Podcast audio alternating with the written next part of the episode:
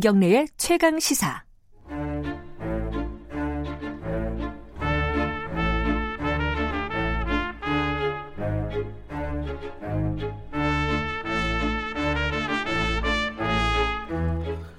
예, 수요일마다 돌아오는 영화 스포 최광희 평론가와 함께하는 최강 시사 영화 코너 스포일러 시간입니다. 뭐 라임을 맞추려고 많이 노력을 하신 흔적이 보이네요. 자, 어 근데 최강희 평론가 나와 계십니다. 안녕하세요. 네, 안녕하세요. 먼저 인사부터 하고요. 아니 네. 방금 나온 노래가 뭔지 아세요 혹시? 모르겠는데요. 저그 PD PD님 이거 뭐예요? 아 괴물에 나온 노래예요? 아, 예, 예. 예. 아, 그렇구나. 괴물 OST를 오프닝으로 깔았군요. 아, 제가 그 좀- 게스트가 괴물 같아서 저... 네, 요번에 두 번째 시간입니다. 세 번째 시간입니다. 어, 그런가요? 네, 정신 차리세요. 어, 아, 세 번째요? 예, 예. 정신이 하나도 없네. 아, 오늘, 오늘은 초반에 네. 제가 시간이 많지는 않지만 한 1분만 최강희 평론가가 어떤 분인지 청취자분에게 좀 알려주는 시간을 가져보겠습니다. 어떤 장르를 제일 좋아하시는지, 영화 중에?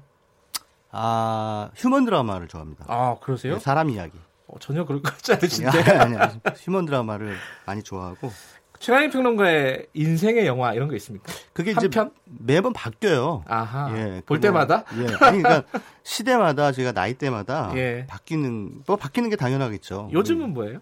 요즘에는 이제 작년에 봤던 예. 고레에다 히로까즈 감독의 그 어느 가족 어느 가족? 예. 아, 그러세요? 그 영화가 제 인생의 영화고요. 예전에는 아. 뭐, 어리- 뭐 조금 지금보다 나이가 어렸을 때는 뭐 프란시스 포드 코폴라 감독의 아. 뭐 지옥의 묵시록이라든가 아, 그쪽이 더. 어울리시는 것 같은데. 예, 예. 그런데 이제 뭐 영화적인 스펙타클이 있는 아하. 그런 작품들을 옛날엔 좋아했는데 예. 요즘에는 조금 잔잔하면서도 이렇게 뭉클한 감동을 애잔하게 아하. 쫙 주는 그런 영화들을 좋아하는 편입니다. 국내 좀 좋아하시는 감독이라든가 배우가 한 명씩 있습니까? 뭐 있죠. 꼭 예. 뽑기는 어렵겠지만. 예, 저도 취향이 있으니까요. 예. 어, 우리나라 감독 가운데는 저는 이창동 감독. 아, 예. 이창동 감독의 영화가 좋아요. 예. 그분이 이 세상을 바라보는 시선 아하. 이런 게 참 좋고 또 영화를 통해서 가- 관객들에게 아주 편리한 감동을 주려고 하지 않는 거 음. 그런 것들이 참 좋아요. 그 C라는 영화 보면은 음악이 전혀 없어요. 아, 그런가요? 처음부터 끝까지 예 의도적으로 어허. 넣지 않았거든요. 예. 예, 그때 제가 이창동 감독 만나서 물어봤어요. 왜 음악을 안 넣습니까? 예. 이렇게 물어봤더니 음악을 넣으면 사람들이 쓸데없이 감정적이 된다는 거예요. 그런 측면이 있어요. 그죠? 예. 예. 그래서 조금 거리를 두면서 그 이창동 감독 영화를 통해서 하고자 하는 말을 감독들이 아, 관객들이 조금 이렇게 헤아려 볼 수 있게끔 음. 여지를 주고 싶었다 이렇게 얘기를 했는데 그런 태도가 참 좋습니다. 그러니까 관객을 어, 파블로프의 개가 아니라 아하. 어, 아, 음악 틀어주면 감동 느끼게 하나 이런 게 어떤 아니라 일정한 자극을 예. 주면 반응을 하잖아요. 예. 그게 아니라 호모 사피엔스 말 그대로 음. 슬기로운 인간으로 대접하는 그런 영화 감독들이 좋고 그런 면에서 저는 이창동 감독이 관객을 호모 사피엔스로 대접하는 몇 안 되는 감독 어. 가운데 한 명이다 이렇게 생각하죠. 배우를 꼽는다면 마지막 배우는 이제 남자 배우는 설경구 씨를 좋아하고 예. 설경구 씨는 뭐, 뭐 타이 추정을 불허하는 명배우라고 생각해요. 어허. 변신의 규제고 예. 여배우는 이제 한효주 씨를 사모합니다. 알- 알겠습니다. 아, 청취자 여러분들께 아, 이런 분입니다. 이 그 최강희 평론가 분이 뭐 네. 이런 분입니다라는 걸 좀 말씀을 드리고 싶어서요. 좀 의외의 구석이 많다라는 걸 느끼셨을 것 같고요. 오늘은 어, 무슨 영화 어떤 얘기를 해볼까요? 네, 오늘은 이제 이 4차 산업혁명과 관련한 어우, 또 어려운 얘기네요. 예, 좀 어렵긴 한데 예. 그 요즘 특히나 많은 영화에서 어, 인공지능 AI라 그러죠. 인공지능을 다룬 그 작품들이 많아졌어요. 이게 아무래도 이제 4차 산업혁명이 이제 예. 우리 삶 속으로 예전보다 훨씬 더 깊게 들어와 있기 때문에 네. 이제 새로운 어떤 그 첨단 기술의 변화가 우리 삶을 어떻게 바꿀 것인가에 대해서 이제 영화들이 상상력을 동원해서 어허. 어떤 거는 조금 비관적으로, 어떤 건 조금 낙관적으로 음. 그렇게 이제 묘사하는 그런 작품들이 많아요. 그게 아무래도 이제 뭐랄까요? 알파고 네. 뭐 그리고 뭐 AI 스피커 뭐 네. 우리 생활에 네. 그리고 많이 듣는 거에 그 AI 인공지능이 많이 네. 들어와 있어요 이미. 그렇죠, 그렇죠. 그래서 저도 뭐 익숙해요 사실. 맞습니다. 저도 뭐 집에서 예. 그왜 기가 땡땡 있잖아요. 예. 그 그거 부르거든요. 야 아. 텔레비전 켜줘. 그럼 켜줘요 진짜? 예, 진짜 켜줘요. 네, TV를 켜겠습니다. 그래요? 그리고 하고 야, 어, 한 번은 그런 적이 있었어요. 너 텔레비 꺼 그랬어요. 예. 그랬더니 지금 후회하실 만한 선택을 하셨네요. 어, 그러는 진짜요? 거예요. 나 깜짝 놀랐어요. 건방지네요. 어, 그래가지고, 어, 꺼져! 내가 그랬어요. 그랬더니 꺼지더라고요. 근데, 아, 아, 지금 뭐 인공지능이 그렇게 음. 많이 우리 삶 속에 조금씩 조금씩 이제 들어오고 예. 있는데, 예, 앞으로는 좀 더, 어, 광범위한 분야에서 많이 들어오게 되지 않을까, 이런 생각이 듭니다. 인공지능 그러면은 아, 조금 이제 저는 그런 생각이 들어요. 그러니까 예전에는 인공지능이 아니라 네. 피노키오 그러니까 뭐 영혼을 불어넣는 네, 거잖아요. 네, 혹은 네. 뭐 그 뭐죠 프랑켄슈타인 네. 이렇게 됐는데 요새는 이제 영혼이 아니라 지능을 불어넣는 뭐 네. 이런 거잖아요. 대표적으로 어떤 영화가 있을까요? 보면은 그러니까 인공지능 로봇, 인공지능을 다룬 어떻게 보면 여러분들 자- 가장 잘 아시는 영화는 어, 터미네이터. 아 따지고 보면 예, 인공지능이군요. 예. 그것도 사실 인공지능이죠. 예. 어 근데 이제 그거는 인공지능 로봇이 어, 거꾸로 인간의 지배를 받는 게 아니라 인간을 지배하게 되면서 네. 이 인간이 이 로봇의 지배에서 독립하기 위해서 투쟁하는 음흠, 그런 음. 상황을 이제 흥미롭게 보여준 작품이고 예. 또 2000년대 초반에 그 스티븐 스필버그 감독이 AI라는 작품을 예. 이말 그대로 인공지능이죠. Artificial Intelligence.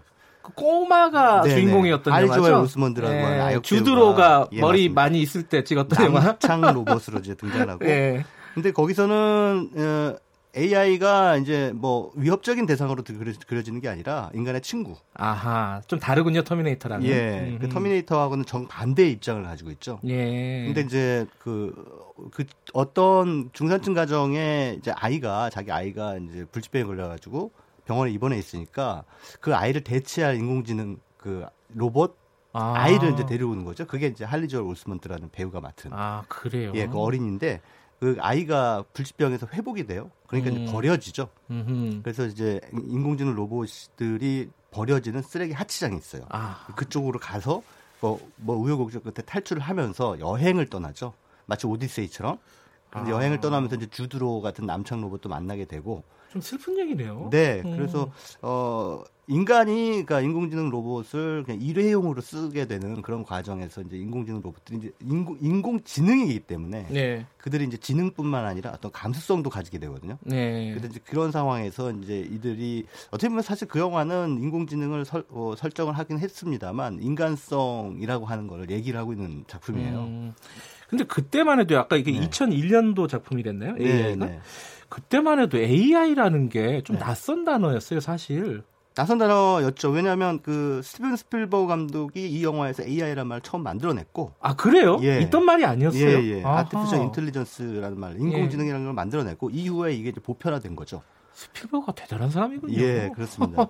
사실 영화를 따라한 게 많아요. 음. 예전에 그왜 삼성하고 애플하고 태블릿 PC 뭐 저작권 분쟁한 적이 있었잖아요. 네네. 그때 그 삼성이 그 방어를 위해서 내민 그이 예시가 뭐였냐면 예. 어 스탠리 큐브릭 감독의 스페이스 오디세이라는 작품이 예. 있어요. 거기 그 영화에 태블릿 PC가 등장해요. 아, 그랬어요? 1960년대 영화인데.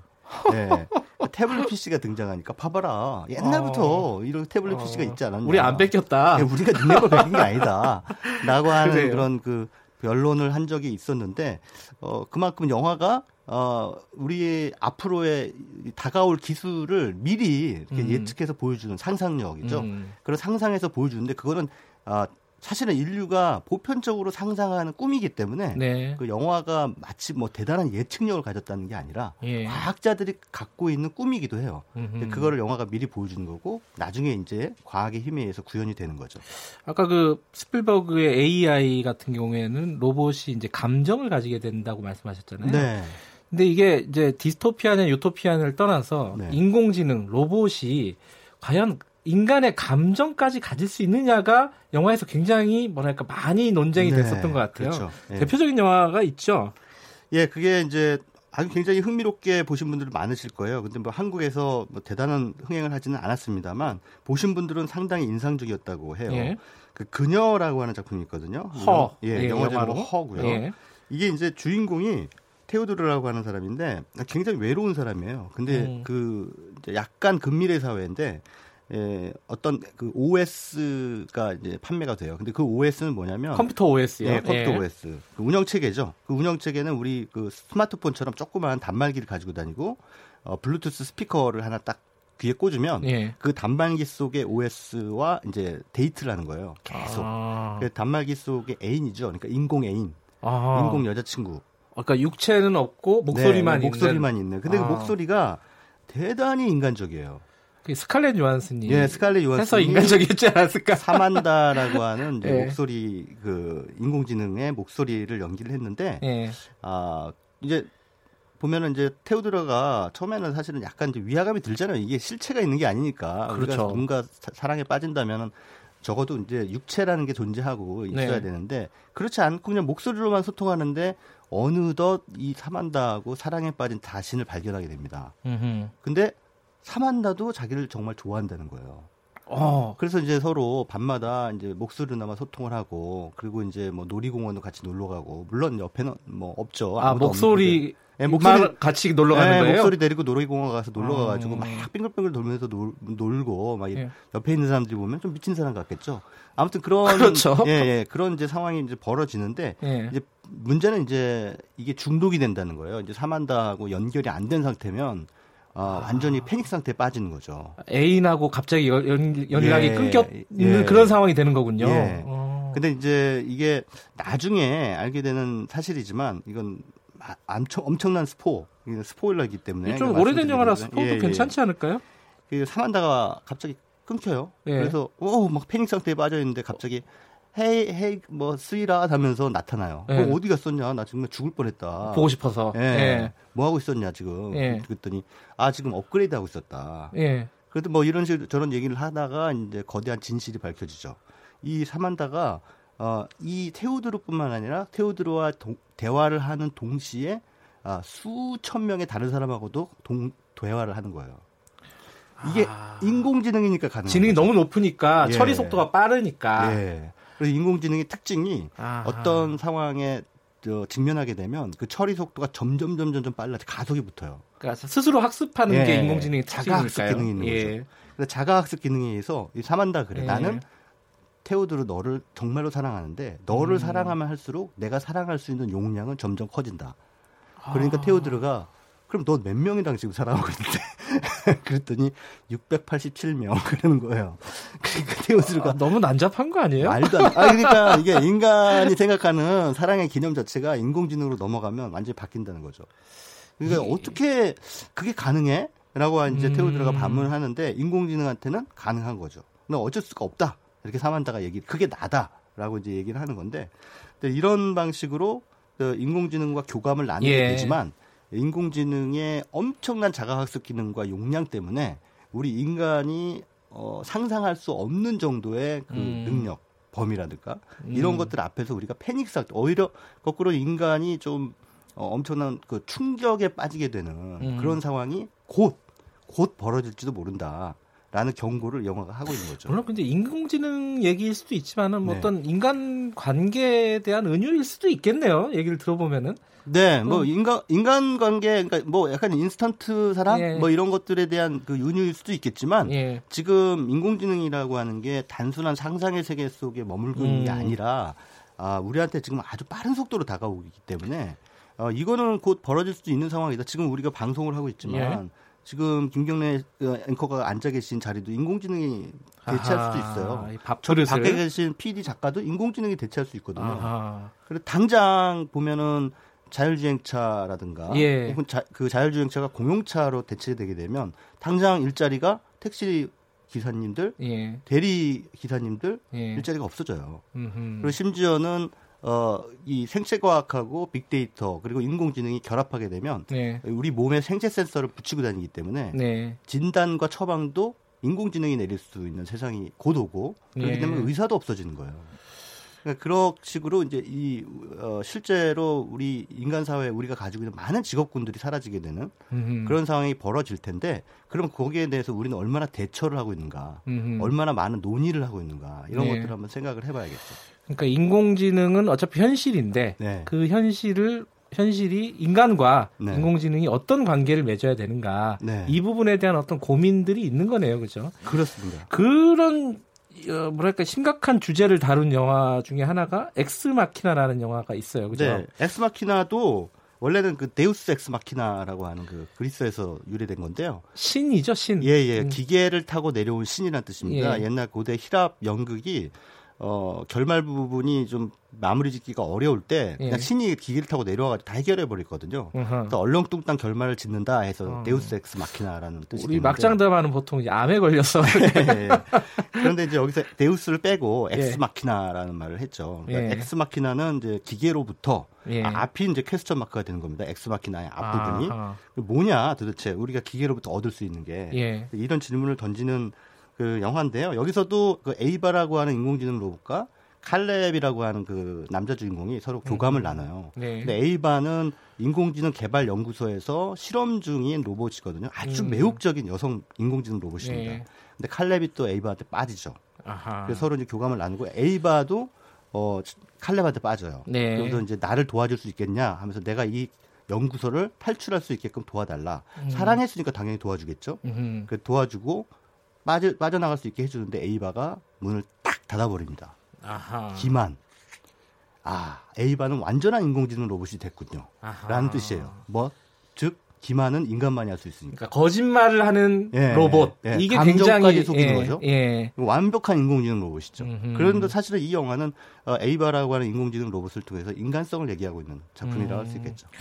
뭐 시간 나실 때 한 번씩 좀 옛날 영화긴 하지만은 뭐 보시면은 아마 지금 지금 상황에서 인공지능을 어떻게 우리가 바라봐야 될지를 한 번쯤 뭐 고민해 볼 수 있는 그런 영화들이 아닐까 생각이 됩니다. 네. 시간이 없어서 더 얘기를 나누고 싶지만은 여기까지만 나누겠습니다. 근데 생각해 보니까 인공지능들이 다 섹시한 여자 아니면 쌈 잘하는 남자 둘 중에 음, 하나네요. 그렇진 않아요. 그러니까 트랜센던스 같은 영화에서 짧게 말씀드리면 네. 트랜센더스 같은 영화에서는 그 네. 어, 조니 뎁이 그 왜 컴퓨터 안으로 들어간 인간으로 나오거든요. 예. 근데 이거는 이제 어 이 나노 기술하고 빅데이터하고 같이 합쳐져 가지고 전 세계를 네. 지배하려고 하는 이제 욕망을 보여주는 건데 이 영화 트랜센던스가 우리에게 전해주는 화두는 빅데이터 독재입니다. 그러니까 지금 현재 많은 빅데이터가 우리의 그 기술들에서 수집이 되고 미국의 구글이라든가 중국의 알리바바라든가 예. 이런 데서 수집하는 이 빅데이터들이 거대한 빅데이터들이 결국 인류를 지배하게 되고 예. 그것에 의해서 우리가 통제되는 세상이 올지도 모른다는 경고죠. 예. 그것도 우리가 이 사회가 논의해야 될 문제라고 생각합니다. 알겠습니다. 네. 오늘 여기까지 듣겠습니다. 고맙습니다. 네, 감사합니다. 스포일러 최광희 평론가였습니다.